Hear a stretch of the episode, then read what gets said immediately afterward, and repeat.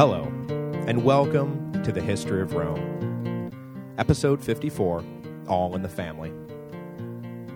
Before we get started, I just want to thank everyone for their feedback on the sponsorship issue. Based on the comments, it looks like ads will be a go. I'm not sure exactly when they're going to start, but I promise not to let it get in the way of anything, and the content itself won't change a bit. When we left off last week, Augustus had set his sights on clearing out the last pockets of resistance to Roman rule within the existent boundaries of the empire, before setting out to push those boundaries northwest to the Danube and Elbe rivers. Tiberius and his younger brother Drusus, both in their early 20s, had been put in charge of the initial phase, pacifying the independent tribes living in and around the Alps. As I mentioned at the end of last week, it was important that Augustus elevate his stepsons to prominence as quickly as possible. The princeps' health had always been a concern, and even though he wound up living well into his 70s, the specter of sudden death always loomed large in his mind. Agrippa had thus far served admirably as a backstop in case Augustus were to die, but, let's face it, he was growing old as quickly as Augustus was. A new generation would have to be ready to step forward if and when the princeps died. It is worth pointing out, though, that as much as selfishness contributed to Augustus's promotion of his stepsons because he wanted power to remain within the family, he also had his eye firmly on the public good. By having a well-established succession plan in place, Augustus could die knowing that when he did, it would not plunge his people back into immediate civil war.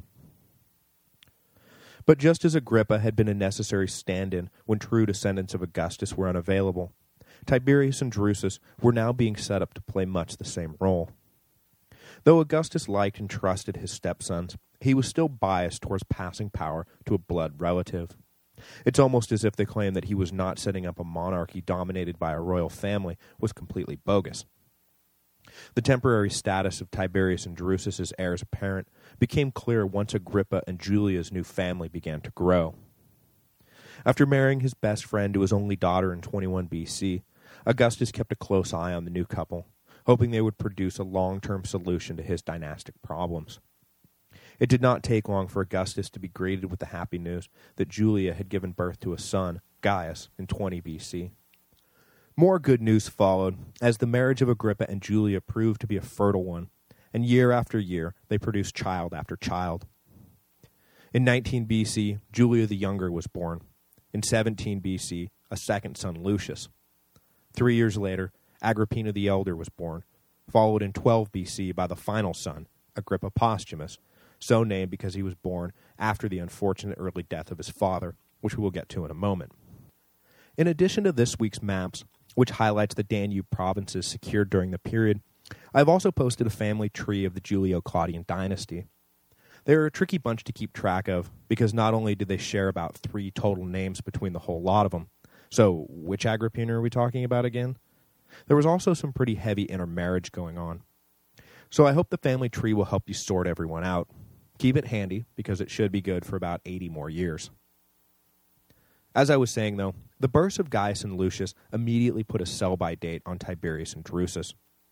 In a highly irregular move, Augustus decided to adopt the boys when they were still infants, bring them into his household, and raise them himself.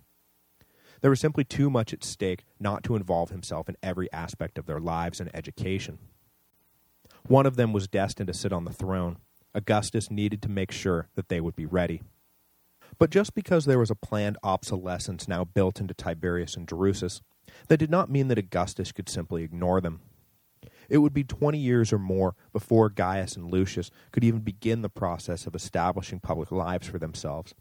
Tiberius and Drusus were ready now, and with all the illnesses that had felled him over the years, Augustus knew that lasting the 20 years before his grandsons would be ready to take over was a dicey prospect at best. Plus, the ancient world being what it was, there was no guarantee that Gaius and Lucius would even survive childhood. It was best to keep as many irons in the fire as possible. So on the off chance that either Tiberius or Drusus was indeed destined to succeed him to the throne, Augustus made sure that everything stayed in the tight family he was building. So in 19 BC, he had Tiberius marry Vipsania, the daughter of Marcus Agrippa by his first wife, and not long after, Drusus married Antonia, the daughter of Augustus's sister Octavia, and, ironically enough, Mark Antony. Both marriages were happy ones, though in the case of Tiberius, it was this very happiness that would open up a rift with Augustus that would be the hallmark of their future relationship with each other. In 17 BC, Augustus began to set the stage for his imperial expansion. That year, one of his generals in Gaul lost a minor battle to some Germanic tribes. Rather than letting the incident pass without notice, Augustus saw his opportunity to open up legal war in Germania. Just as is the case with most every civilized country across history, Rome never just declared war. Hostilities were only opened once Rome or one of their allied kingdoms was attacked. It was very important to the Roman sense of themselves that they only entered into just wars of self-defense. In theory, this meant that they were always on strong moral footing when they marched off to war, but in practice, this meant that they simply seized on the flimsiest pretext to launch a campaign. Now Augustus had his flimsy pretext. He traveled himself to Gaul and began reorganizing the legions there to prepare them for what would no doubt be a difficult push across the Rhine River to the banks of the Elbe. The princeps would remain in the province for a good three years, keeping himself within easy reach of all the campaigns he had initiated. The first major push, as I said at the end of last week, was Tiberius and Drusus's invasion of what would become the province of Raetia, which covered modern-day Switzerland and part of Austria. In the single summer of 15 BC, the two brothers ruthlessly prosecuted a war of pacification against the tribes living there. The casus belli for the invasion, I should note, was some reported ill treatment of Roman citizens passing through the territory. Flimsy pretexts. I has them. Rather than being satisfied with simply beating the tribes on the battlefield and turning them into taxpayers, the two brothers decided that the best way to ensure the mountainous region remained safe for Roman travelers was to initiate a mass deportation of the men. Those who weren't sold into slavery were marched at spear point off their land. Women, children, and old men were left behind to keep the region nominally populated, but completely defenseless. Neighboring Raetia, incorporating the rest of modern Austria, was the recently consolidated, if still unofficial, province of Noricum. The tribes there had been friends of Rome since at least 170 BC, and had actually been important allies of Julius Caesar during his civil wars against the Senate. In 16 BC, all Augustus had to do was order a proconsul in to occupy the land. The formal annexation of all the land south of the Danube was well underway. With Roman intentions obvious, the recently passive tribes inhabiting Pannonia rose up against encroachment. They had been beaten soundly by Augustus during his Illyrian campaigns 20 years earlier, but their territory had not been officially incorporated into the empire. The fiercely independent Pannonian tribes could barely stand unofficial servitude, so there was no way they were going to be able to stand official servitude. And with the legions on the march, that sure looked like what they were headed for. But that fierce independence would ironically sow the seeds for their loss of it, because not only were they predisposed to standing apart from Rome, they were also predisposed to standing apart from each other. Unable to establish a united front, the tribes were easily picked off one by one, that is not to say that the conquest of Pannonia took place overnight, as the conquest of Raetia basically had, but just to say that the outcome was never really in doubt. In 13 BC, the 29-year-old Tiberius served as consul for the first time, obviously long before he should have qualified for that office. Lifting age restrictions for his possible heirs was one of Augustus's favorite tricks to give them a leg up on the competition. When his year in the consulship was done, Tiberius would qualify for any number of proconsulships in the provinces, where he could continue to grow his power and prestige. All the while, his peers would be hoping against hope to nail down that first quaestorship. 13 BC also marked, finally, the passing of Marcus Lepidus. The old triumvir had managed to last another 25 years living in comfortable obscurity after being booted from the triumvirate in 36 BC. The one concession Augustus had allowed Lepidus when the latter left the public stage was allowing him to remain as Pontifex Maximus, an office he had held since the death of Julius Caesar. When Lepidus died, Augustus naturally assumed the high priesthood. Now, the princeps was the official head of all three branches of Roman public life, the church, the state, and the military. At the end of the year, With operations in Pannonia going well, but not perfectly, Augustus sent in Marcus Agrippa to bring the annexation to a speedy conclusion. Eager to get started, Agrippa immediately set sail for the Balkans and spent the winter there, planning the next summer's campaign. But it was a campaign that he would not live to see. Suffering from a number of nagging ailments, Agrippa caught sick and was forced to return home in March of 12 BC. But, landing in Brundisium, he took a turn for the worse. Messengers raced to Rome to deliver the news to Augustus, who dropped what he was doing and rushed to Brundisium, but by the time he got there it was too late. Marcus Agrippa was dead. It would be difficult to overstate what a blow this was. Agrippa was basically the reason Augustus had gotten anywhere in life. The inherited name of Julius Caesar was obviously the catalyst for his rise, and the savvy advice of Maecenas helped him pick his way through the treacherous world of Roman politics. But it would all have been for naught without victories on the battlefield. And all of Augustus's most important victories, against first Sextus Pompey and then Mark Antony, had been won by Agrippa. The death of the great general at age 51 was a harsh reminder that while he was now all-powerful, Augustus never really had been able to do it alone. The question of what would happen the next time a key military victory was required must have weighed heavy on Augustus's mind. Because not only had he been able to trust Agrippa to win the battle, but he could also trust Agrippa not to betray him afterwards. The next great battle, if such a thing occurred, would be fraught with danger for the regime. Defeat would mean a loss of legitimacy, while victory would mean a new rival for power. The death of Agrippa was bad news for Augustus, no matter which way you sliced it. But that did not mean Augustus was going to simply cash in his chips or linger too long over the death of his friend. After escorting Agrippa's body back to Rome, Augustus placed the remains in his own recently constructed mausoleum, so at least in death the two friends would be reunited. But when he closed the doors on the tomb, it was time to move on. The key question was what to do with his now twice widowed daughter Julia. He mulled over, but then dismissed the idea of marrying her to an ally outside the family. No, Augustus wanted to keep everything in a nice, tight little bundle, so he settled on marrying her to Tiberius. The only problem was that Tiberius was happily married to Vipsania, and he had no desire to marry the woman who had so recently been his stepmother-in-law. He and Vipsania had already produced a healthy son named Nero Claudius Drusus, named unusually after his uncle rather than Tiberius himself, as was the custom. But when Augustus made up his mind, he made up everybody's mind. Tiberius was forced to divorce Vipsania and marry Julia. The bitterness over the incident grew slowly in Tiberius, sparked at first simply by his longing for Vipsania, but then nursed into a full-blown fiery rage when he really got to know his new wife. The problem was that the two were simply not compatible. Tiberius was conservative, thoughtful, and at times an admittedly humorless man. He was smart, talented, and ambitious, but embraced none of the flamboyance that had come to mark Julia's personality. As the only daughter of Augustus, Julia had been raised in a pampered world of wealth and privilege. But now that she was grown up, she was not daddy's little girl anymore.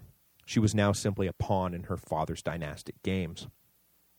Never one to consider his daughter's feelings, Augustus married her off as was politically expedient, and then took her sons Gaius and Lucius away at the first opportunity. In response, Julia began to act out against her father's obsession with traditional morality and proceeded to carry on affairs with Rome's leading men essentially making a fool out of Augustus behind his moralizing back. Tiberius stepped into this situation and soon found himself playing the cuckold. But as much as Tiberius disdained his new wife, it seems that Julia was no great fan of Tiberius's either. She even sent a letter to her father through an intermediary denouncing Tiberius as unworthy of her hand in marriage and beneath her. After their only child died in infancy, Tiberius seems to have renounced marital relations with Julia. Not that she cared. After Agrippa died, Tiberius inherited not just the general's widow, but also his command in Pannonia. Drusus, meanwhile, was placed in charge of the armies of the Rhine, and in contrast to Tiberius's unhappy private life, found his own family a source of great joy. His marriage to Antonia was a happy one and produced three children, each destined for a life in the public eye. Drusus returned the compliment Tiberius had paid him by naming his own eldest son, born in either 16 or 15 BC, Nero Claudius Tiberius. Of course, we know the boy today by the agnomen he inherited from his father, Germanicus. Filling out the family was Julia Livilla, born in 13 BC, and the reversely named Tiberius Claudius Nero, born in 10 BC. Obviously, the Romans were not much for unique naming, so from here on out, I'll be referring to them as Germanicus, Livilla, and Claudius, respectively. And in case you didn't already know, yes, that Claudius. The young family was the toast of the Roman world. Drusus, unlike his sad sack and socially awkward older brother, was outgoing and universally popular. Antonia herself soon joined the auspicious ranks of Cornelia Africana, mother of the Gracchi brothers, and her own mother Octavia, as a near deified paragon of womanly virtue. When Drusus died, she refused to remarry, eventually living another five decades without ever taking a new husband, a highly unusual state of affairs. From 11 BC to 9 BC, the two stepsons of Augustus battled their way into hostile territory. Tiberius had the easier time of it because, as I said, the tribes of Pannonia remained too disconnected to really prove a match for the legions. But Germania was a different story. The tribes there were larger, tougher, and more strategically advanced than the natives in Pannonia. Drusus was able to eventually push his armies all the way to the Elbe, but every winter he was forced to withdraw back to the safety of Gaul. When they faced Drusus in battle, the Germans usually lost, but that in no way led to anything resembling an atmosphere of conquest. Like the Romans themselves, the Germans could lose all the battles in the world and still never admit defeat. In 9 AD, a Roman general named Publius Varus would make the mistake of thinking the Germans a conquered people and lead three legions into a disaster that would see the Romans more or less withdraw from Germania forever. The dream of a border on the Elbe River abandoned. Disaster struck the royal family, and really that's what they were, a royal family, in the late summer of 9 BC when Drusus fell off of his horse. He had been winding down a successful year in the consulship and was preparing to take on proconsular authority and follow his brother up the chain of command. But just like that, his career and his life were cut short. The injuries he sustained from the fall likely became infected, and he was simply unable to recover.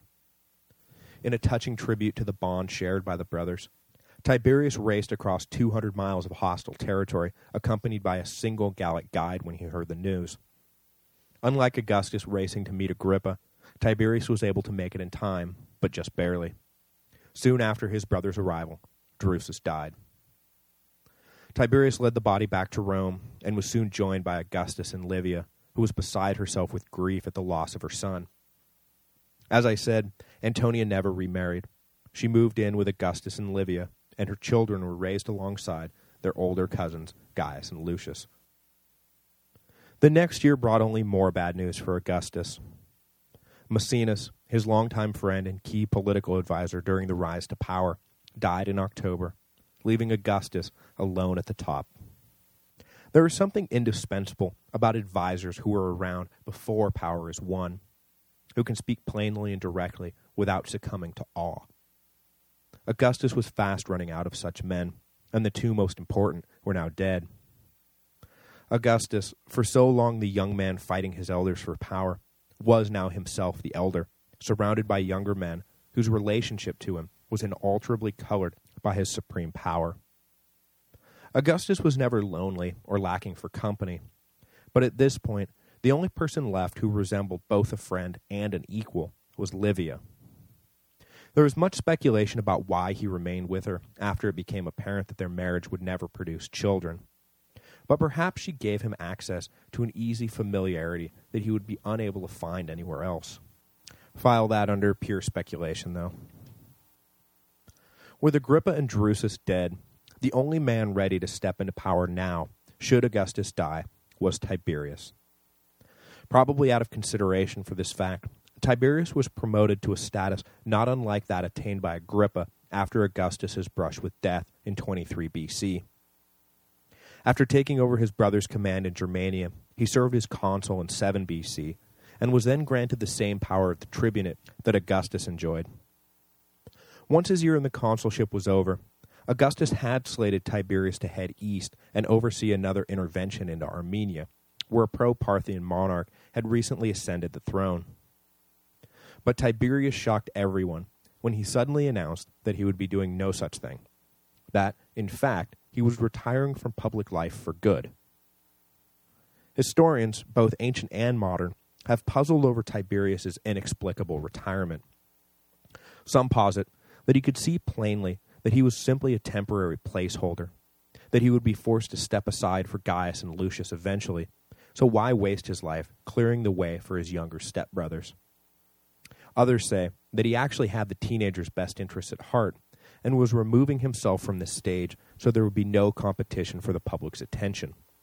And, of course, on a more personal level, everyone likes to point out how unhappy the marriage between Tiberius and Julia was, and that when he retired, he was retiring as much from her as he was from politics. Whatever the real reason, in 6 BC, the one man Augustus would feel comfortable turning over the empire to walked away from him. Augustus was enraged by his stepson's betrayal, and when the princeps announced Tiberius's decision to the Senate, his remarks made it very clear that he was taking the whole thing personally. But despite the heavy pressure exerted on him to reconsider, Tiberius packed his bags and sailed for Rhodes, the island he had chosen for his self-imposed exile. It's hard to tell what to make of the episode. Did Tiberius really think he was leaving public life behind? Or was it all some elaborate charade designed to prove how indispensable he was. To partially answer the question, I think we can look to the fact that while Tiberius gave up formal office when he left for Rhodes, he conspicuously did not give back the at-large powers the Senate had bestowed upon him. One suspects that Tiberius was not done with politics just yet. Tiberius's announcement left Augustus in a bind. Gaius and Lucius, at this point, were only 14 and 11, if the princeps died, who would take over? Because they certainly weren't ready. Tiberius could always be returned from retirement, but this whole self-imposed exile thing would make it very difficult to arrange for a peaceful transfer of power. If Tiberius was still retired when Augustus died, other ambitious men would seize on the opportunity to lay their own claim on the throne. Since that certainly wouldn't do, Augustus was left with no other choice. He simply had to keep living. One way or the other, he would have to stay alive long enough to see Gaius and Lucius come of age and establish a place in Roman public life for themselves. Next week, fate will continue to mock Augustus's plan for a permanent dynasty. While the princeps focused on outliving the childhoods of his two grandsons, he was not prepared to outlive them completely. But when death came calling, first for Lucius and then for Gaius, the princeps could only stand by helplessly as his young heirs were stolen away from him. To make matters worse, by the time the two boys died, Augustus had already banished Julia from Rome when somebody finally told him what she had been up to all these years. With his only daughter wasting away in exile and his two prized grandsons dead, the family Augustus had worked so hard to build and protect was now in shambles. The Julian line could no longer stand on its own two feet it would need a transfusion of blood from the Claudians to survive. Before we go, I would like to take a personal moment here, as today is Mother's Day in the United States. Mom, I know you're like three episodes behind the pace, so this won't get to you for another week or two. But wherever you are, probably trucking around the neighborhood, happy Mother's Day. I love you.